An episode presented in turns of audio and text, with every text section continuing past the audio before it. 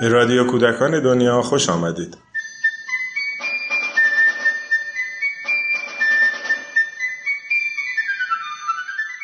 سلام. در این قسمت به صحبت‌های یکی دیگر از شرکت کنندگان در نشست نمایندگان روستاهای دوستدار کودک می‌پردازیم. آقای رعوف آذری از سردشت آذربایجان غربی.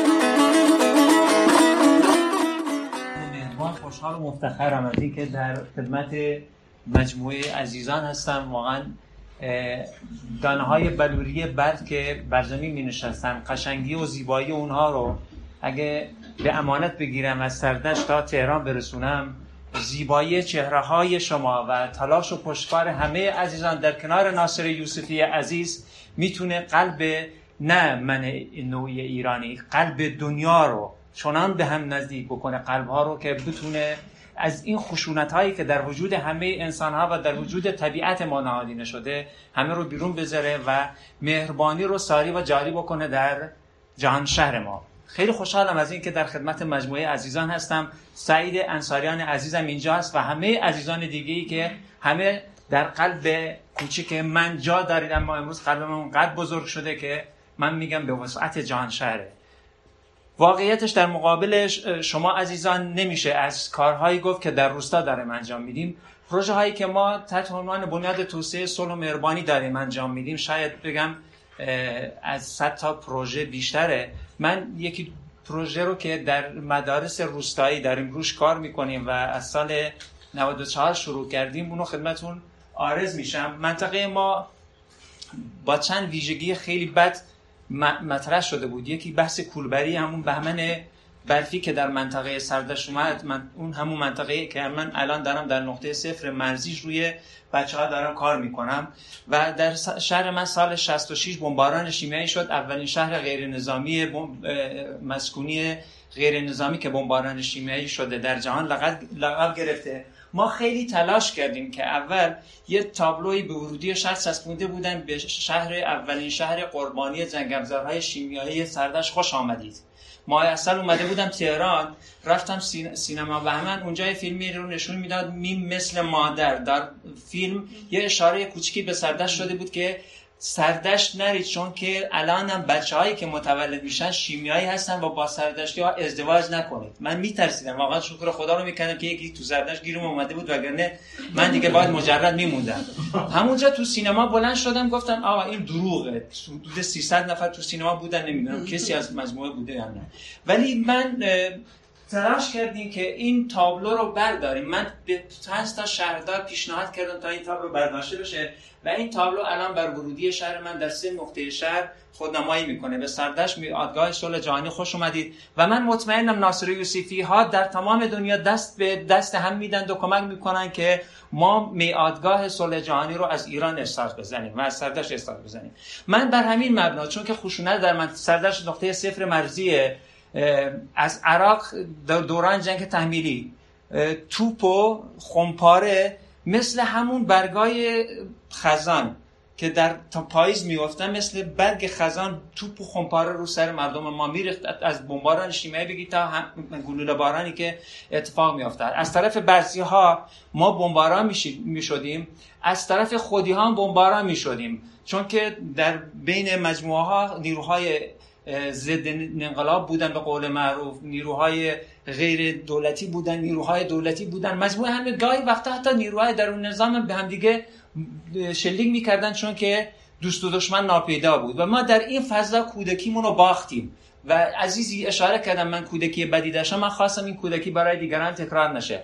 خیلی تلاش کردیم تا برسیم به جایی که ما از کودکان شروع بکنیم که این چیزی که تو ذهن همه ما بزرگ سالان اتفاق افتاده بود و این خشونت ها من این نکته هم بگم.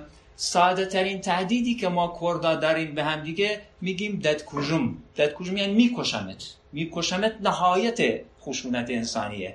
و این تو بازی بچگانه ما بود. ما چیکار باید می‌کردیم؟ ما کردها می اومدیم به تبریز تهران ارومیه یا حتی اصفهان که می‌رفتیم گاهی وقتا.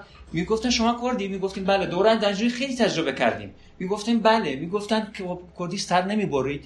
چون که خیلی سر بریدن ها به اسم کردها تموم شده بود. در حالی که من بازدرس قاطع میگم. کردها مهربانترین مهربانترین انسان های روی کره زمین هستن. همچنان که همه انسان ها می‌تونن این مهربانی رو در وجود خودشون نهادینه بکنن و این به قومیت و نژاد و اینا بستگی نداره. به اون فضا و محیطی بستگی داره که درش تربیت شدن.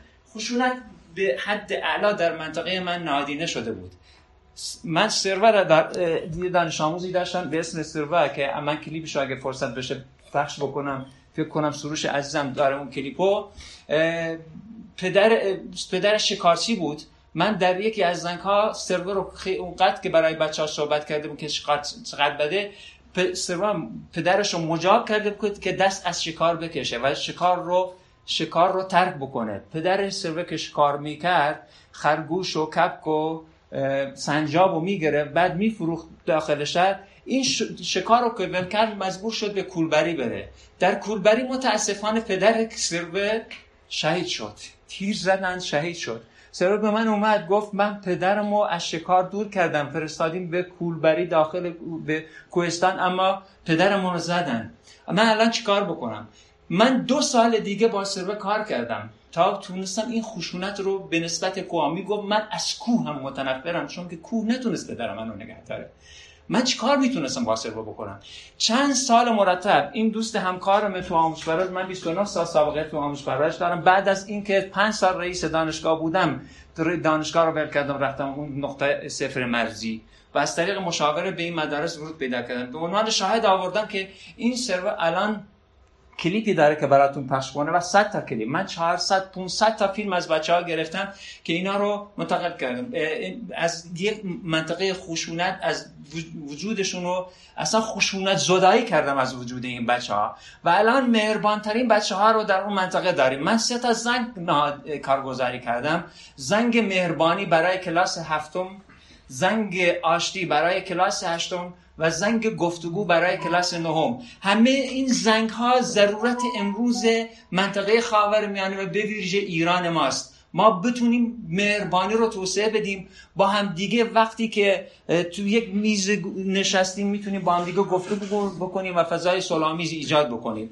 ما با بچه ها خیلی کار کردیم تو این حوزه و الان بچه هایی داریم که بچه ها خودشون دارن مهربانی رو در خانه هاشون در مدرسه در کوچه در خیابون دارن توسعه میدن. ما کار خیلی شاقی رو انجام دادیم ولی هنوز اندرخم یک کوچه ایم در این حوزه. که دست استدعا و دست مهربانی به سوی شما هم دراز می‌کنیم که همه کمک بتونن بکنن تا بتونیم بچه های رو تربیت بکنیم. من بلوط آورده بودم هم جوانش و هم نهالش رو که اینجا توضیح بکنیم بین شما دوستان که برید. مثل سعید انصاریان از ما که الگوی الگن رو ایجاد کردن برید تو منطقاتون. از گونه های بومی خودتون بکارید. من هر روز و هر جایی که میرم هر جایی که میرم هم بلود. الان تو جیب بالتوی من هست تو کیف من هست و الان بسته برای شما هم آوردم. هر جا برم بلوط همراهمه جایی که آب اجازه نده و شرایط اجازه نده گلدانی میکاریم. جایی که اجازه بده تو محیط میکاریم. چون که کسی که درخت بکاره مثل درخت مهربان میشه. بلوطا از هیچ کسی, کسی نمی‌پرسن. کردی ترکی فارسی بلوچی زیر سایه من نشستی. میوه به همه میدن. اکسیژن به همه میدن. چه مثل چشمه ها ما بچه ها رو بتونیم با طبیعت آشنا بکنیم با طبیعت همساز بکنیم با طبیعت اخت بکنیم. مطمئنا این مهربانی و این صلح و این آشتی می‌تونه در جهان ما نهادینه بشه. بچه های من الان بچه های طبیعت دوستی هستن که من حدود پنجاه هزار پنجاه هزار فقط دانه و نهال بلوط رو در اقصانقات ایران ارمنستان حلبچه سلیمانیه استانبول کاشتن. بلوط هایی که بچه ها یک ساله و دو ساله پرورش دادن. و خیلی از جاها بردیم سال گذشته در حوزه صلح و محیط زیست. ما تونستیم جایزه خانم دکتر ابتکار رو و جایزه تغییر ابتکار رو کسب بکنیم. و این شما مثالایی که می‌بینید ما با مدیر کل سازمان اوپیسی دابیدو که اینجا هست بچه های سردوش آوردیم در موزه صلح تهران. با اونا هم بالاخره کار کردیم. ما تابوت جنگ درست کردیم و گهواره سر رو اینا رو تقدیم موزه سر کردیم با حضور دبیرکل سازمان او پی سی دبلیو. ما در همون نقطه روستای نقطه صفر مرزی اگه برگردی سری بتونیم برسیم این بلوت هایی که بچه ها پرورش دادن همین تغذیه‌ای که آقای یوسفی و مؤسسه کودکان دنیا دارن پیگیری بکنن ما اولین کلاس سبز ایران رو راه انداختیم که خانم معتمداریا برای افتتاحش اومدن صدرش بچه ها هستن که دارن در تو مدرسهشون دارن بلوتکاری می‌کنن. دو نامه به روحانی نوشتم. هم سال دوره قبلش هم این دوره که به جای وزارت نفت ایشون وزارت مهربانی ایجاد بکنه. ما به جای صدور نفت نیازمندیم مهربانی رو صادر بکنیم. ایران ما ظرفیتش خیلی زیاده. تا شماها باشید این ظرفیت برقراره. موندیم به موندیم که حاکمان خردمندی پیدا بکنیم بتونن از این کان مهربانی ما برای دنیا صادر بکنن.